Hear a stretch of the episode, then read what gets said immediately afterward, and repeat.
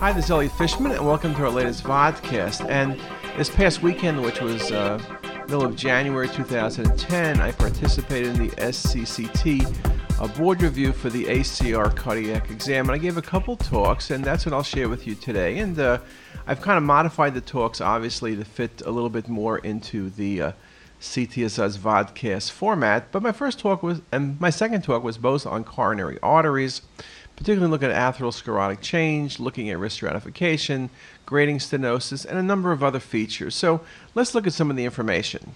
So questions, what are the challenges to detection of coronary artery stenosis with coronary CTA? How good are we at detecting and quantifying stenosis? How do we optimize interpretation? And how do we quantify stenosis might be some of the questions we ask and some of the questions we need to answer. Remember, this is a prep for a board review course, so a lot of what we're doing here is not so much showing images as you might typically do in a meeting, but really try to cover a lot of material that might be asked in a, a quiz type format. So um, there's no doubt as scanning has gotten better with newer scanners, with the newer generation of CT scanners, diagnostic performance for assessment of significant disease, defined as greater than 50%, has improved, and the proportion of non accessible segments has definitely decreased, as shown nicely in this article, looking at 64 slice by Vanhoenacker and back in 2007. And we know that there have been changes since then 320 and 256 and dual source 128 by 2. Um, all of these scanners really are pursuing several things better spatial resolution, better temporal resolution, and volume coverage. And of course, in this article by Tom Flohr, the question is how much better can we get and what exactly are the problems? Well, just some idea about evolution of scan times. We've gone 16 slice CT, people were doing cardiac at 18 seconds worth of study, to 64 slice where the studies probably take about 10 seconds or so to dual source now, where with flash acquisition you could do it under 0.5, probably closer to 0.3 seconds. We look at evolution of spatial resolution, it's gotten better, but we're still in that under 0.4, typically quoted 0.35 to 0.4 millimeter range. Uh, GE on their new high-res scanner in certain modes uh, claims to be down to 0.25. And to put that in perspective, catheter angiography is typically quoted at 0.2 or 0.2 to 0.25 millimeters. So we're approaching catheter angiography. Now, resolution, what's the problem of not having better resolution? Well, it's not a surprise. Calcium blooming artifact is typically due to insufficient spatial resolution. So the better our resolution, the less this will be an issue. And of course, as we want to characterize plaque, not just detect it and quantify and make it reproducible to look at follow up after therapy, for lipid plaques and non lipid plaques, again, the uh, resolution is an issue in that regard as well. Now, of course, why don't we just improve resolution? Well, you could do improving spatial resolution, but it's not at a cheap price. So, for example, if you wanted to double resolution, you would need to increase dose by a factor of 16 because the dose needs to be increased by a factor of 2 to the fourth just to double the resolution. And you can see obviously that's not something we're able to do. So does that mean we're never going to improve spatial resolution? Well, there are other ways. New detector materials, improved detector electronics, and in the post-processing side, iterative reconstructions promise to be very important. So we are moving in that direction, but we have a way to go. Temporal resolution, we can fix that. We can have faster gantry rotation times, but there is a, a, physical limitation, probably down to a little above 0.2 seconds, and we're at 0.28 now. You can have multiple X-ray tubes. We do two X-ray tubes. Maybe you should have four. And of course, some of the multi-segment reconstruction plans, uh, which need a low heart rate and a regular heart rate, but again, that's a possibility. Now, there's no doubt that uh, the limitations in temporal and spatial resolution uh, at times will lead to poor studies. And of course, in CTA interpretation, it's much more common to get a false positive than a false negative study. You tend to overread. Think about calcium. Very easy to overread in this nice article by Stefan Achenbach. Min had an article, very nicely published last year, that looked at the things that make a coronary CTA non diagnostic. What are the specific limitations? And he broke it into four spatial resolution issues, temporal resolution, contrast enhancement, and other patient specific factors. So, those four things are things we can look at. And we just did look at them in a sense for spatial and temporal resolution, but let me just remind everybody spatial resolution, limited ability to classify stenosis, more of a problem when there's calcium and blooming artifact, and of course, partial averaging in one case might be when looking at stents. Temporal resolution at 64 slice, we're typically speaking about 150 to 180 milliseconds, and you really need to push a low heart rate to really optimize the study in that regard. And so we beta block patients. Uh, again, we need a regular low heart rate. Patients with arrhythmias, high heart rates cannot get the lowest dose studies, which are prospective, and those patients typically need retrospective acquisitions. Now, in terms of contrast, no great surprise. Articles have said you need a minimum of 250 Hounsfield units in the vessel to make it worthwhile. Reality is we probably get closer to 350 to 450 with a good study. So the higher the contrast density up to a point means you have sharper images, there's less partial averaging, there's less overcalling of disease. And whether you do this with test bolus or bolus tracking, we've spoken about this before, it just doesn't matter as long as you get good at one of them.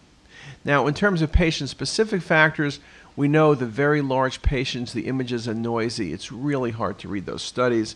Obviously, if patients move, if patients have poor venous access, those are specific problems. But again, the, the large patient is something that we've seen many articles about, and it just is problematic. There have been a number of articles looking, besides that Min article, uh, Goya article, again commented on some of the issues and again uh, just to show some of the comments about over and underestimation of degree of stenosis, some segments not accessible, discordance between coronary angiography and CT in defining segments. So again, there are many issues, but I don't want to overemphasize the issues. I think what's important is to recognize them, and so when you recognize problems, you learn how to minimize those problems. Okay, now at the meeting, uh, and I've spoken before about Agatston scoring, how it's very important as a predictor of potential events in the future. Now, obviously, we all hope to have zero Agatston scores, but the question would be if you have a zero Agatston score, should you bother doing a cardiac CTA? Is it of any value? You got a zero score. Well, number of articles. This article by Lau, absence of calcium does not reliably exclude coronary disease. Remember, we say detectable calcium means it's a 130 Hounsfield units or better. Well, you can have calcium, but it's not yet at that point. And a good article by Kelly looked at this and made the point that you can have a significant atheromatous burden, including stenosis, that are significant with no coronary calcification. Now, we do know that uh, racial profiling in coronary disease is real. Uh, a lot of the data really reflects a white population. In the African American population, patients are more common to have significant stenosis but no calcification. So, in, a, in an African American population, those calcium scores are not quite as helpful. And this article by Kelly, he looked a little bit further, and let me just go directly into some of his information. Uh, he found that half the patients he studied had non calcified plaque on a coronary CTA with a zero calcium score. And he also showed that 12 of these 167 patients had at least moderate stenosis, five who had severe stenosis. Eight of the 12 patients with significant stenosis underwent invasive angiography and, in fact, needed coronary stenting. So, again, this article shows very nicely that a zero score does not mean no plaque, and in some patients, a zero score does not mean no significant stenosis. So, again, something to remember CTA visualizes the vessel. The only real way to be certain there's no disease or there is disease is by direct visualization. Now, let me flip the question around again with Agatston scoring. And this is something we've spoken about before. Is there a magic number when you shouldn't do CTA? If you have too much calcification, is the chance of a good study just too low that you shouldn't bother? Good article by Hecht makes the point that there is no absolute number, makes the point that it's more difficult to evaluate. You need more experience, but when all is said and done, you can typically get good information. I think all of us are aware that calcium is an issue, but I think we learn to deal with it. Though some cases it just really makes it too difficult. Now, some points to make, and I'll just share a couple examples. Calcium score in the 120s, nice discrete plaque. Is this vessel stenosis? What's going on? Well, when you look at the CTA, you can see it's eccentric calcification, positive remodeling. There's no stenosis of note present. Uh, good example of where it's not a problem, where the angio gives you all the information you need.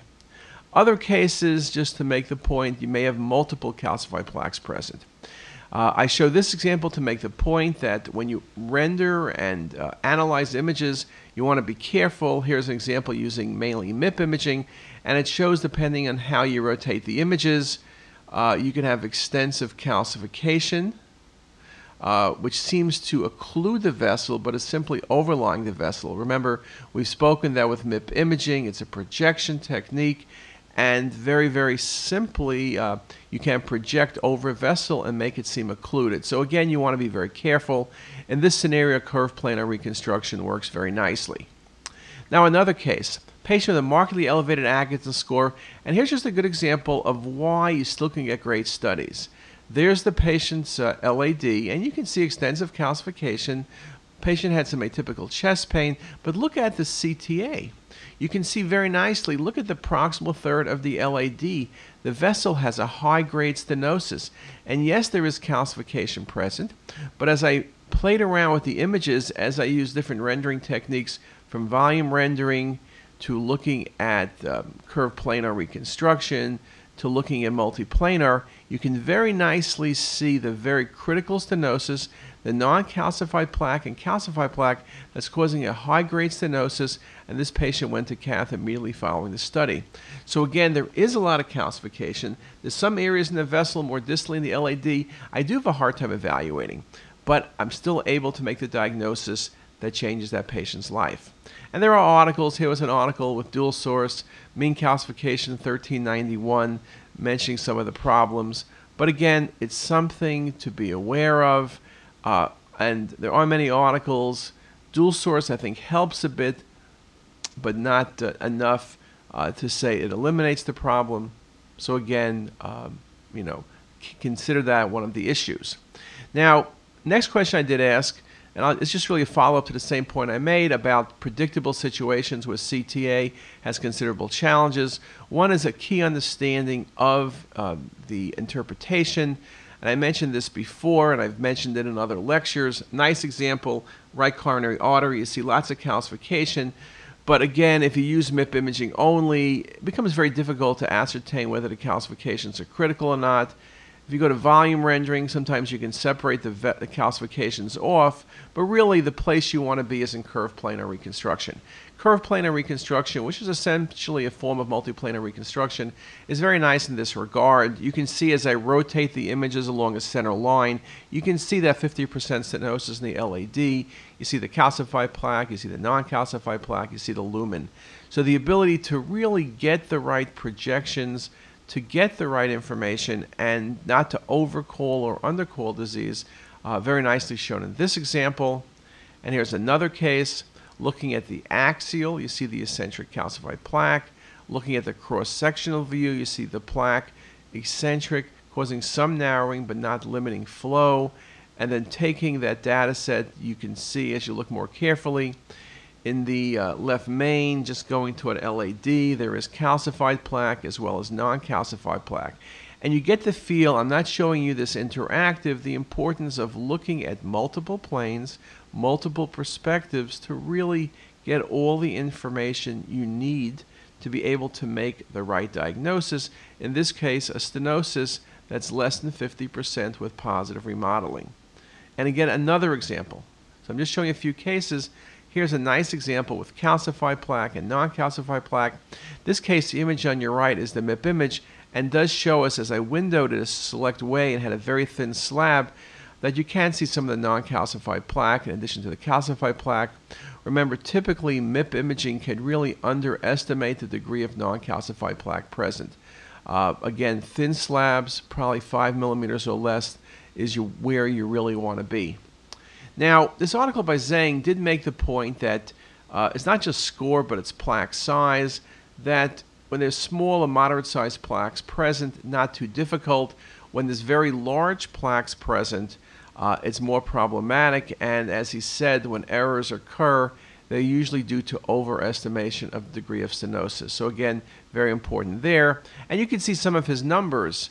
Um, obstructive lesions with large plaques, sensitivity is easy because you see something, but specificity, positive predictive value are both low. Negative predictive value, of course, in those situations is high, but your accuracy is less than optimal. So there's no doubt, uh, um, and quote, last quote from that article is that it's blooming and beam hardening that tends to make the uh, the problem. Okay. Now, um, dual source again. I mentioned before about potentially uh, um, having some value, but it's still a problem. And I think uh, there's no doubt whether you read the Stolzmann article or the Schlosser article, grading in areas with significant calcification is difficult. There's no if, ands, or buts about that. So again, keep that in mind. Now it's important to remember when you look at articles, and here was an article by Meyer looking at 40 and 64 slice CTs, looked at 22 articles uh, looking at uh, assessing the diagnostic performance of MDCTA compared with invasive coronary angiography. And they found that CT had very good results, and not surprising, it did better in proximal than distal vessels. Um, so that's not a great surprise, or um, you can see very, very good results. And this did make the point that the mid segment of the right coronary, which is the segment that moves the most, can move up to four centimeters, has the biggest issue. So again, um, you can see very nice results, and I give you a few references. Now, I don't want to go into all the data. Now, typically we've quoted, and most people do quote, you look at coronary CT done at a good institution, 64 slice or better, negative predictive value 99%, positive predictive value between 87 and 92 percent. And there have been a number of articles. Here's an article in uh, this past year by Budoff looking at a multi-center trial, this accuracy trial, and some of their conclusions that CT had a very high diagnostic accuracy, particularly in the 50 and 70 percent stenosis range, and again mentioning that 99 percent negative predictive value or this article, another article by Choey, or an article by Johnson, or an article by Miller, all had very good results. The results were very dependent on populations. Miller's results were not quite as good, but they had patients who had uh, often elevated calcium scores. And so CT did well, but in their article, they concluded that at this point could not replace conventional angiography. Okay? So again, um, those are some of the numbers. We're not perfect yet. It's getting better, but at least you know the ballpark we're talking about. Finally, the last thing let me talk about in this first talk, the current status for plaque analysis. The question is, can we really analyze plaques and give more information? We talk about calcified plaques, but what about non-calcified plaque? Can we tell much about composition? And there have been a number of different articles. Here's an article by Cheng this past year uh, talking about some of the challenges in quantification of plaque, and their conclusion highly reproducible measures of plaque detection percentage of composition are achievable with lower levels of agreement for absolute plaque volume. And that was one of the more successful articles. Other articles, again, some of the problems, uh, particularly with small plaques, indeed very, very difficult. So, something, and I'll talk a little bit more about that later, but something that still needs lots of work Again, we mentioned before spatial resolution is critical. We commented about accuracy of post-processing techniques. Because this was a board review, I made the point that we can use all of these techniques, right? And you can see very nicely in this case, look at the LAD and Circ and Ramus and the uh, diagonals. Very nice volume visualization. But again, with volume rendering, depending on your system, you can make errors because of uh, poor setting of the parameters. And so things like curved planar, off-axial reconstructions, multiplanar, in this case looking at the right coronary and the left main coronary, and the SA nodal branch off the patient's right coronary, you get a very good look at the type of detail we're able to get and why there's much higher accuracy when you stick with the multiplanar or, uh, or the curved planar reconstruction. And I particularly like curved planar reconstruction. With the new workstations, it really gives you the vessel, and then you can rotate around a center line. Another example making the point about the limitations we discussed before with calcified plaque and MIP imaging. And here's that same patient volume rendered where you can see some stenosis in the proximal right coronary. You also nicely see the uh, calcified plaque in the LAD. And I'm working on the ways of using this technique, which I can talk about later. But again, same patient, you really get a good feel of the uh, issues on the curve planar reconstruction. You also recognize, of course, in this case, some of the problems involved because very, very hard to interpret uh, that uh, information. Now, percent stenosis uh, is a very important factor. How do you quantify stenosis? And why don't we take a break here and we'll come back and discuss that next talk. See you in a bit. Bye bye.